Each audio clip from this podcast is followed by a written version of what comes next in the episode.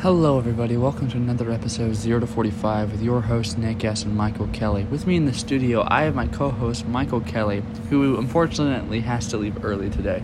All right, bye, Michael. Bye, Nick. See you later.